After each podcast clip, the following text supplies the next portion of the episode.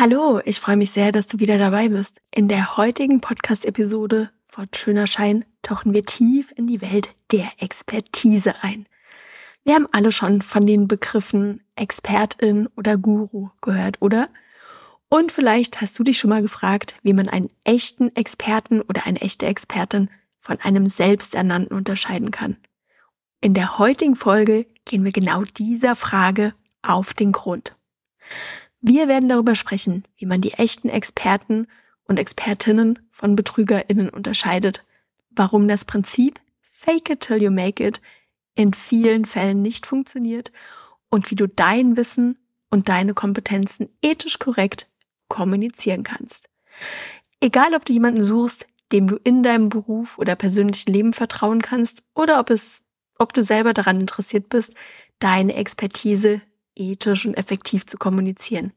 Diese Folge hat für jeden etwas dabei, also mach sie bequem und lass uns loslegen.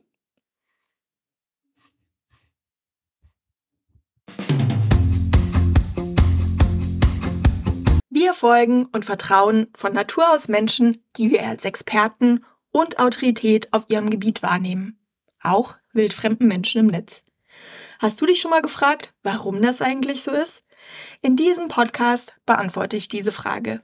Ich zeige dir, warum wir Menschen als kompetent und glaubwürdig wahrnehmen, warum wir vermeintlichen Expertinnen Geld geben, die eigentlich kaum mehr Ahnung von ihrem Thema haben als du und ich und was die häufigsten Tricks sind, mit denen Online-Unternehmerinnen falsche Autorität erzeugen und sich qualifizierter und wissenskundiger machen, als sie es tatsächlich sind. Immer mit dem Ziel, dir etwas zu verkaufen. Heute wird es eine spannende Reise in die Tiefen des manipulativen Marketings. Also schnall dich an, mach einen kleinen Spaziergang oder schnapp dir eine Tasse Tee und lass uns eintauchen. Bevor wir loslegen, lass uns erstmal ansehen, was Autorität eigentlich bedeutet. Laut Wikipedia leitet sich das Wort vom lateinischen Wort auctoritas ab und bezieht sich im weitesten Sinne auf das Ansehen, das eine Institution oder einem Menschen zugeschrieben wird.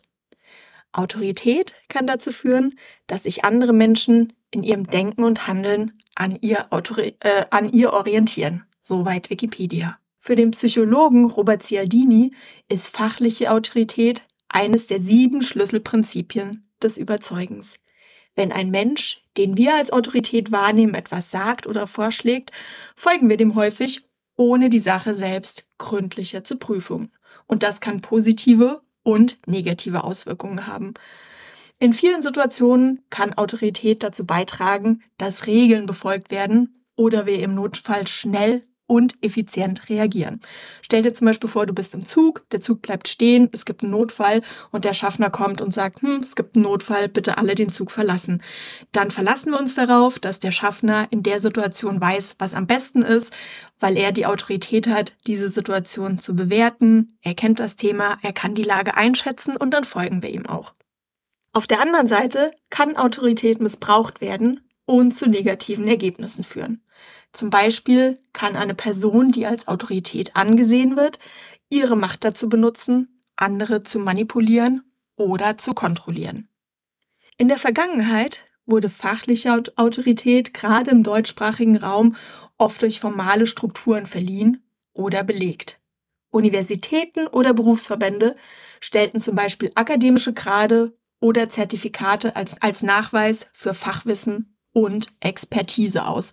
Es gibt eine ganze Reihe von Berufsgruppen, da war das früher ohne einen entsprechenden Uni-Abschluss gar nicht möglich, überhaupt in diesen Beruf reinzukommen oder ja, in den Beruf zu arbeiten. Heutzutage hat sich das Verständnis von Autorität etwas erweitert. Neben Zertifikaten und akademischen Graden gibt es weitere Indikatoren, die Autorität in einem bestimmten Gebiet signalisieren. Und das ist eigentlich eine ganz schöne Sache, weil ich würde mal sagen, Autorität muss nicht mehr so elitär sein. Also du musst nicht mehr unbedingt diesen Hochschulabschluss mitbringen, um vielleicht auch als ähm, wissensreicher Mensch, um als Autorität, um als Expertin auf deinem Gebiet zu äh, gesehen zu werden. Natürlich musst du es immer noch nachweisen, aber es gibt weitere Faktoren, die darauf einzahlen. Zum Beispiel nachgewiesene Leistungen in Form von Testimonials, unabhängige Bewertungen. Da gibt es inzwischen eine ganze Reihe von Plattformen die man dafür nutzen kann. Veröffentlichungen in Fachzeitschriften finde ich auch ein wichtiger Faktor, der auf Autorität einzahlt.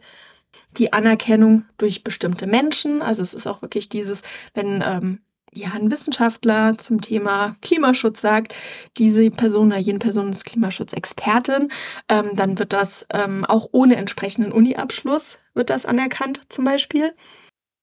Und zum Beispiel auch entsprechendes Auftreten.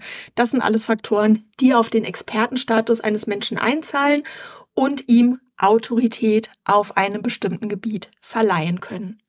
Wir orientieren uns an diesen Faktoren, wenn wir entscheiden, ob wir einen Menschen als Expertin oder Autorität in einem bestimmten Fachgebiet anerkennen, Empfehlungen und Ratschläge annehmen und natürlich auch dafür bezahlen. Interessanterweise lässt sich Autorität aber auch faken. Wir alle kennen Geschichten von falschen Polizisten, die einfach an der Tür klingeln und sich den Familienschmuck zur Aufbewahrung mitgeben lassen. Nicht erst seit der Serie Lupin, die ich übrigens äh, sehr empfehlen kann. Die läuft auf Netflix. Oder in der Werbung wird falsche Autorität auch schon lange genutzt. Vielleicht erinnerst du dich noch an den Satz, ich als Zahnarztfrau. Hier wird die fachliche Autorität von dem Zahnarzt auf seine Frau übertragen, um für eine bestimmte Zahnpasta zu werben. Was natürlich totaler Quatsch ist, wenn man sich das mal überlegt. Eine Zahnarztfrau ist nicht mehr oder weniger Autorität oder Expertin für Zahnpasta als du oder ich. Fachliche Autorität kann überzeugen und kann auch verkaufen. Daran ist an sich nichts verkehrt, wenn die Autorität echt ist, wenn derjenige wirklich Ahnung von dem Thema hat. Aber damit nehmen es nicht immer alle Anbieter so genau, vor allen Dingen im Online-Umfeld. Es gibt eine ganze Reihe von Tricks, mit denen in der Online-Business-Branche das eigene Know-how und der eigene Expertenstatus künstlich aufgeblasen werden, um als Autorität auf einem bestimmten Gebiet gesehen zu werden. Natürlich immer mit dem Ziel zu verkaufen.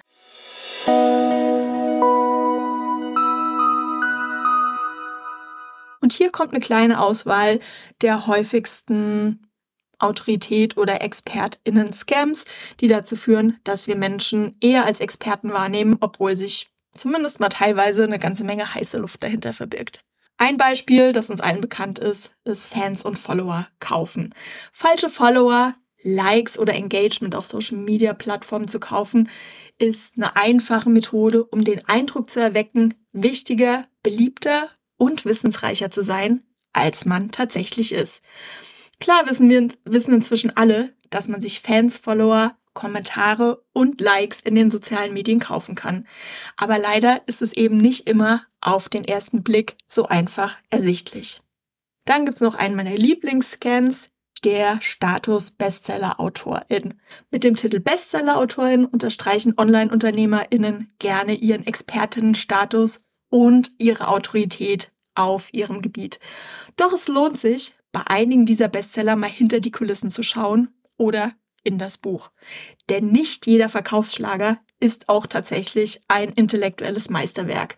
Und häufig äh, sind diese Bücher eher das Gegenteil davon. Inhalte, Stil und Form, viele dieser Bestseller treiben einem ehrlich gesagt die Tränen in die Augen, wenn man sich ein bisschen für Fachliteratur, Bücher und ja, ich sag mal gepflegtes Schreiben im Allgemeinen interessiert. Aber wie wird denn eigentlich so ein Buch zum Bestseller? Das ist ganz einfach.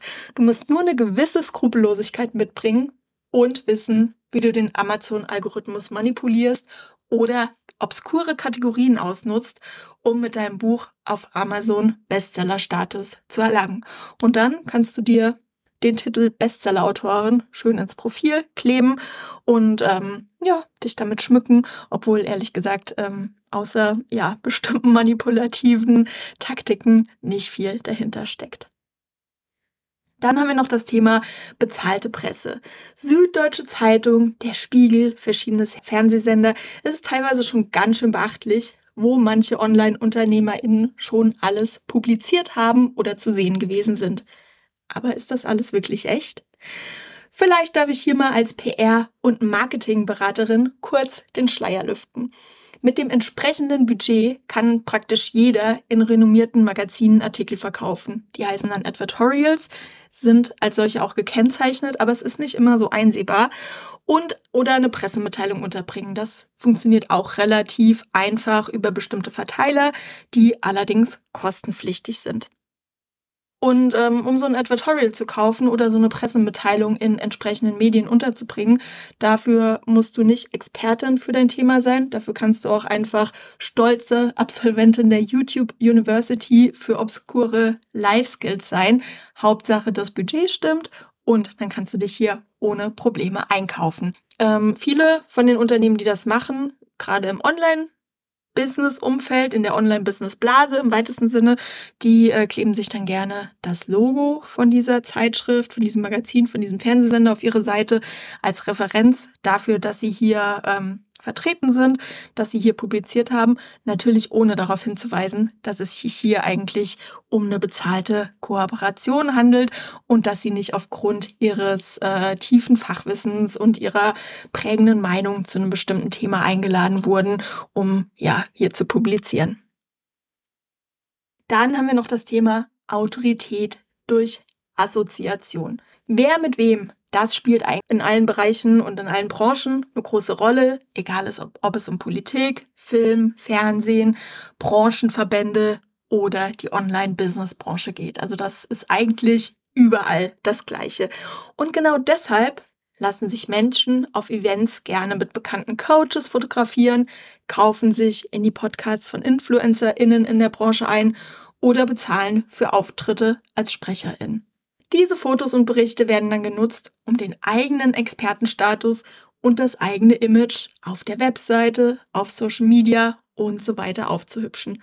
Aber leider sagen solche PR-Stunts nichts über die wirklichen Beziehungen oder fachlichen Erkenntnisse dieser Person aus. Und dann haben wir natürlich noch das Thema geschicktes Branding. Hochwertige Fotos an luxuriösen Orten und Accessoires, die einen bestimmten Status und Lebensstil verkörpern, sind ein beliebtes Mittel, um Erfolg und Expertise zu signalisieren. Aber eine Louis Vuitton-Tasche, ein schickes Auto, ein Kristall auf dem Schreibtisch oder ein Foto an einem tropischen Strand sagen nichts darüber aus, wie qualifiziert jemand ist, wie viel Geld diese Person verdient oder wie dieser Mensch tatsächlich lebt. Ich möchte es hier an der Stelle wirklich nochmal ganz klar betonen. Das ist ähm, Social Media, die Bilder auf Webseiten. Es ist einfach eine Inszenierung der Wirklichkeit. Es ist der, eine Inszenierung des eigenen Lebens und es sagt nichts darüber aus, ob die Leute tatsächlich so leben, ob die tatsächlich eine Haushaltshilfe haben, ob die tatsächlich in der Villa leben, ob die tatsächlich das Auto fahren. Es sagt nichts darüber aus. Das kann gemietet sein, das kann ausgeliehen sein, es kann fake sein. Es gibt verschiedenste Möglichkeiten, solche Bilder zu inszenieren. Lass dich davon nicht beeindrucken. Und nur weil jemand so lebt, bedeutet das noch lange nicht, dass du durch die Hilfe ähm, oder die Zusammenarbeit mit, der, mit dieser Person das Gleiche erreichen kannst. Da gehört deutlich, deutlich mehr dazu. Das ist wirklich Augenwischerei. Und damit kommen wir auch zum nächsten Scam, mit dem gerne eine persönliche Expertise ähm, signalisiert wird. Und das ist das Thema Erfolg. Persönlicher Erfolg ist nämlich so ein weiterer Faktor, der gerne genutzt wird, um Autorität in einem bestimmten Bereich zu signalisieren. Ja, die eigene Ehe retten, 100.000 Euro im Monat verdienen oder den Mount Everest besteigen, sind tatsächlich inspirierende und bewundernswerte Leistungen. Das möchte ich hier auch überhaupt nicht kleinreden. Aber das bedeutet nicht automatisch, dass jemand anders in der Lage ist, das gleiche Ergebnis mit der Hilfe dieser Person zu erzielen. Jeder Mensch ist einzigartig. Jede Situation ist einzigartig und jeder bringt unterschiedliche Voraussetzungen und Ressourcen mit. Nur weil ein Mensch Erfolg hatte, bedeutet das noch lange nicht, dass er oder sie diesen Erfolg beliebig wiederholen kann oder anderen zum gleichen Ergebnis verhelfen kann. Das ist wirklich ganz, ganz wichtig. Dieses Ich hab's geschafft, du kannst es auch schaffen, ist einfach totale Augenwischerei und da steckt nichts dahinter. Erfolg hängt von einer Vielzahl von Faktoren ab und dazu gehören individuelle Umstände. Wie geht's mir psychisch? Wie gesund bin ich? Was kann ich körperlich leisten? Dazu gehören auch Ressourcen. Ja, was kann ich, äh, wie viel Geld kann ich für Marketing ausgeben? Das sind alles so Themen, die da reinspielen. Und dann hat es immer noch was mit dem Timing zu tun. Bin ich der Erste, der zum Beispiel mit dem Thema unterwegs ist? Bin ich die Erste, die in meiner Branche ähm, dieses Thema aufgreift und damit Geld verdient? Und am Ende gehört auch immer ein Quäntchen Glück dazu. Wie gesagt, individuelle Umstände, Ressourcen, Timing und Glück. Das sind alles Faktoren, die darauf einzahlen, ob du nachher Erfolg mit dem Thema hast oder nicht. Und nicht, ob dein Coach, Berater oder Therapeut selber dieses Problem schon mal gelöst hat. Das ist total irrelevant. Die Vortäuschung von Autorität durch geschicktes Branding, den Kauf von Presseartikeln, gefälschte Followerzahlen, manipulierte Bestsellerlisten oder falsche Assoziationen ist meiner Meinung nach sehr bedenklich. Für mich grenzt das an Betrug, auch wenn es nicht per se illegal ist.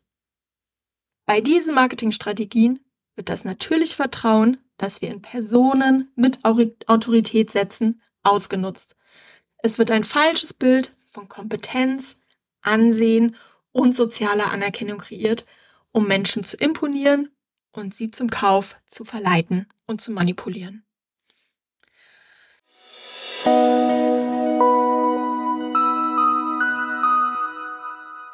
Solche Täuschungsmanöver sind aus mehreren Gründen problematisch. Ich habe das bereits mehrfach angesprochen, aber ich finde, man kann es gar nicht häufig genug sagen.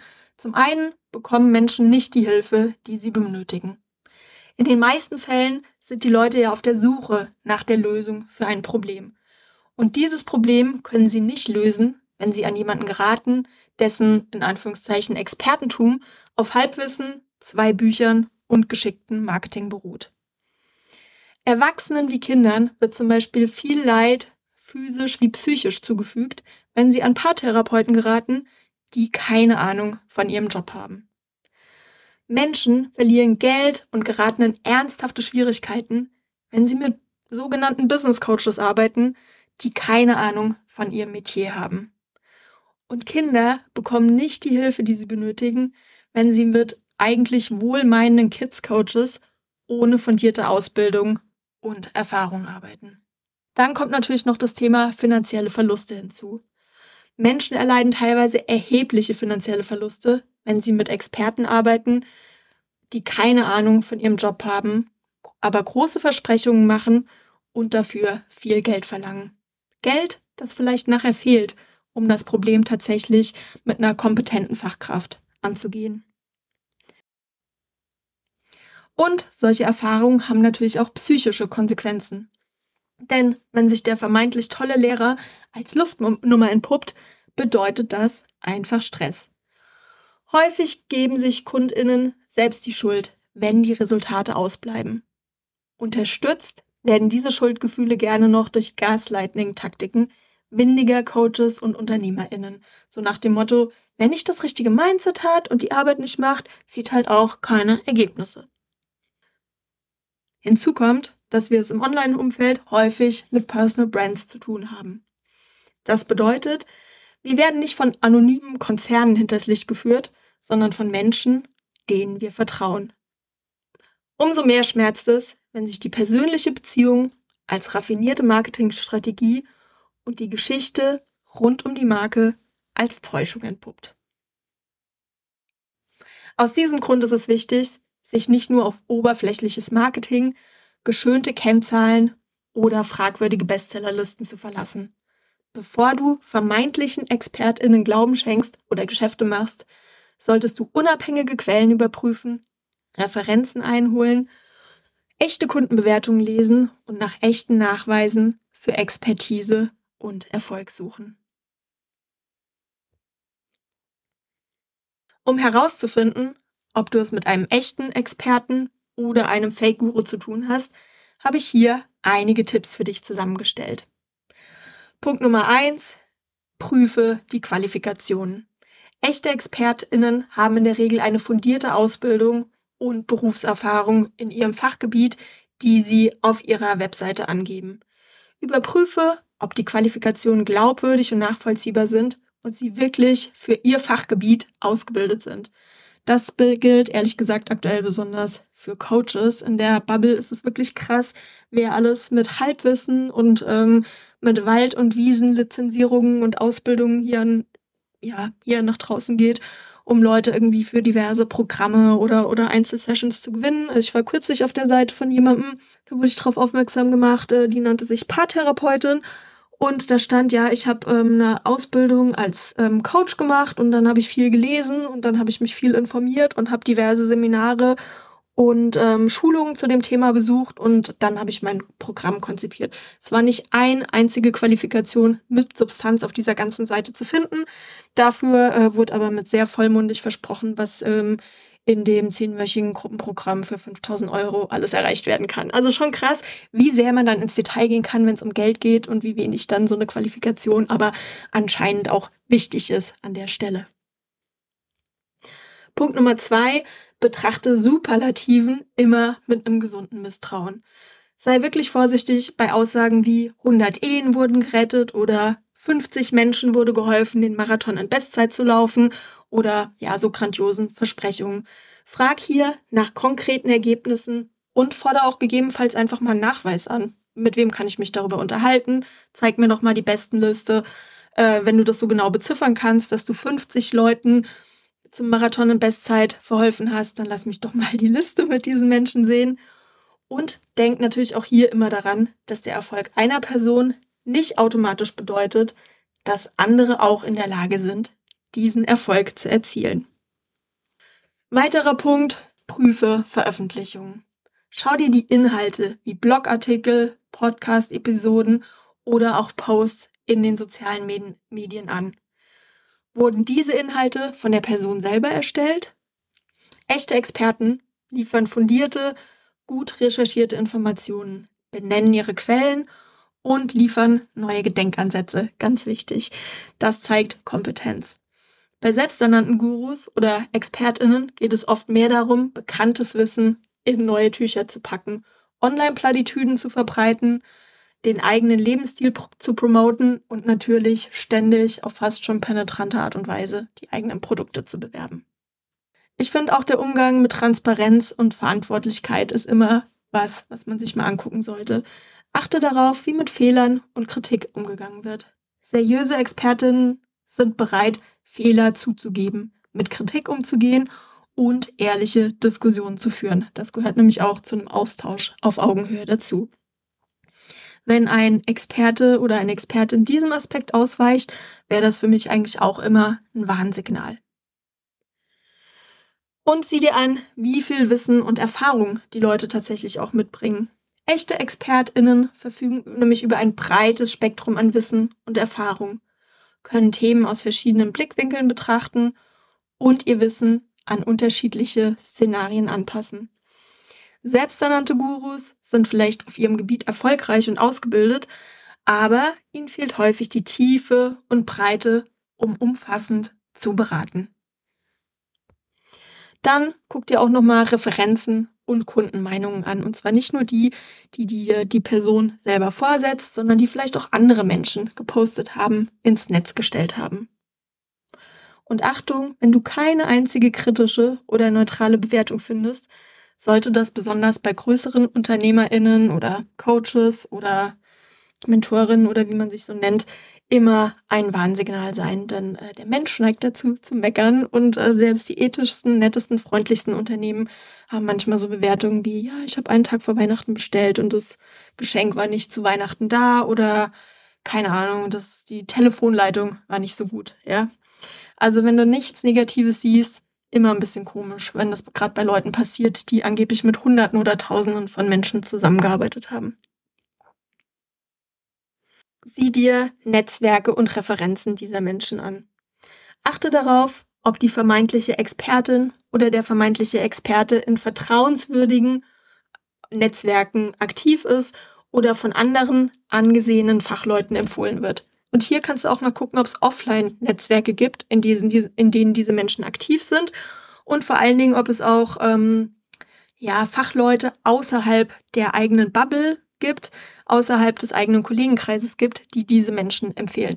Denn häufig ist es natürlich so, dass hier, ja, dass sich die Leute hier gegenseitig Kunden zuschanzen, dass man äh, miteinander in der Community ist und sich da gegenseitig unterstützt. Da ist auch nichts gegen einzuwenden. Aber wenn meine beste Freundin, meine beste Businessfreundin, ähm, ja, mich weiterempfiehlt und erzählt, ich bin die beste, schönste, tollste, dann ist das super nett und ähm, dann ist das aber, ja, kann das halt auch ein Freundschaftsdienst sein und ich finde, das ist dann eigentlich ähm, auch als Fachmeinung nicht so ernst zu nehmen, auch wenn die natürlich eine super Expertin auf ihrem Gebiet ist, ja. Ähm, diese verschiedenen Punkte, die ich dir genannt habe, das ist natürlich keine Garantie dafür, dass du nicht doch an jemanden gerätst, der vielleicht auch extre extrem gut darin ist, sich selbst zu verkaufen.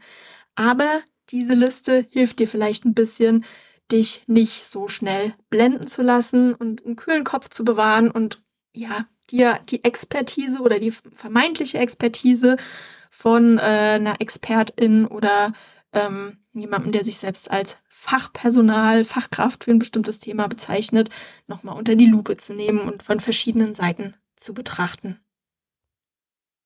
Nachdem wir uns jetzt ausführlich über Fake-Experten unterhalten haben und darüber gesprochen haben, wie man äh, ja künstlich Autorität aufbauen kann, lass uns nochmal einen Blick darauf werfen, wie du sinnvoll vermitteln kannst, dass du tatsächlich Expertin und ähm, Fachkraft für dein Thema bist, hierzu was zu sagen hast und auch das ähm, nötige Know-how und die nötige Tiefe mitbringst, um Menschen sinnvoll zu begleiten.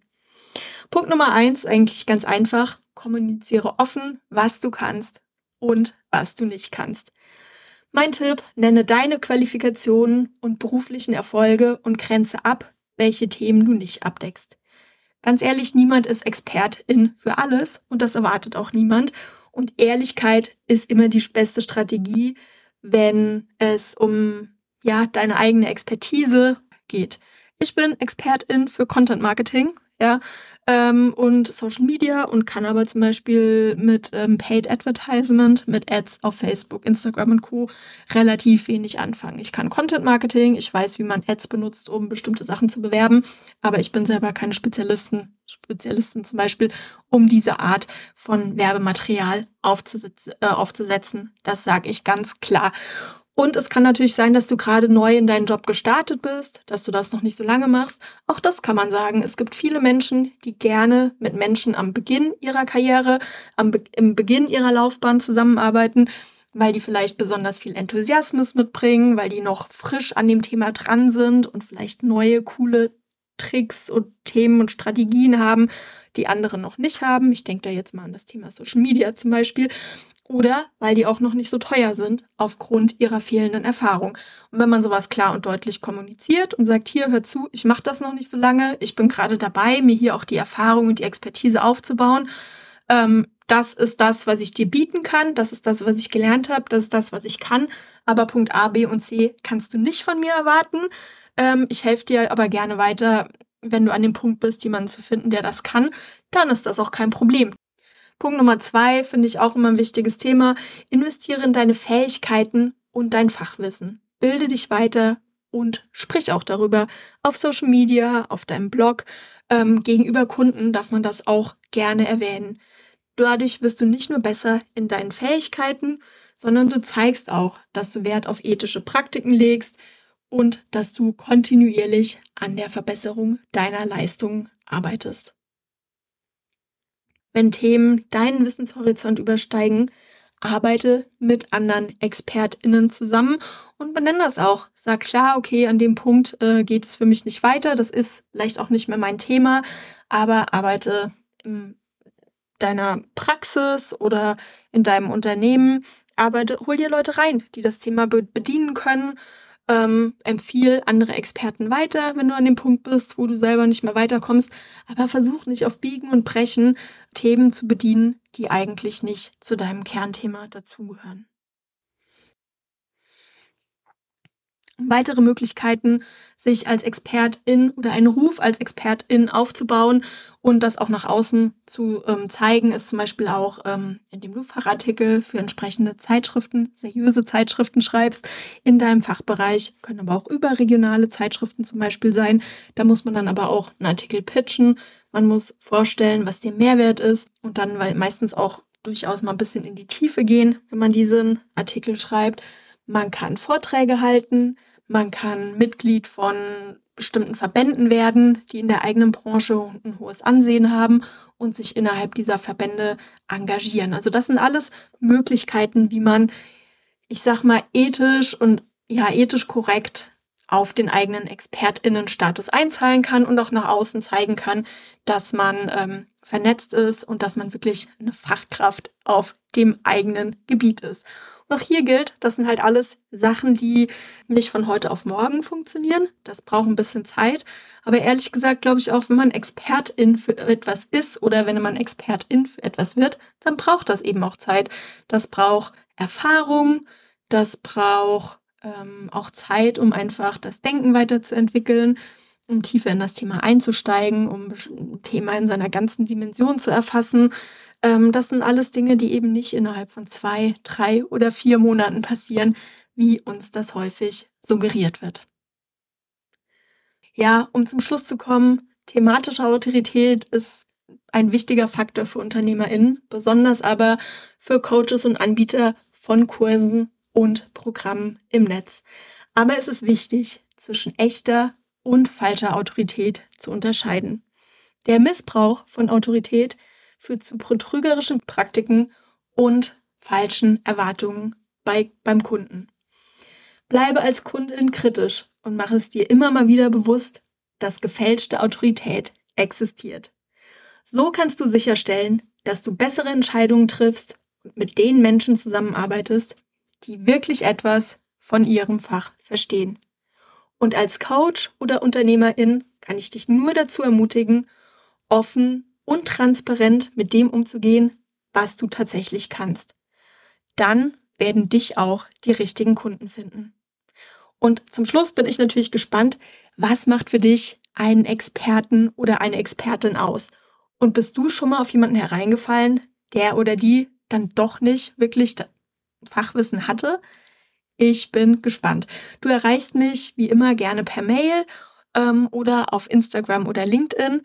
Und sämtliche Quellen findest du natürlich wie immer auch in dem Blogartikel zu dieser Podcast-Folge auf meiner Seite annahäusler.de. Herzlichen Dank fürs Zuhören. Wenn dir diese Folge gefallen hat, empfehle sie gerne weiter oder leite sie an jemand anderen weiter, der auch von diesem Thema und äh, von diesem Wissen profitieren würde. Herzlichen Dank und bis nächste Woche.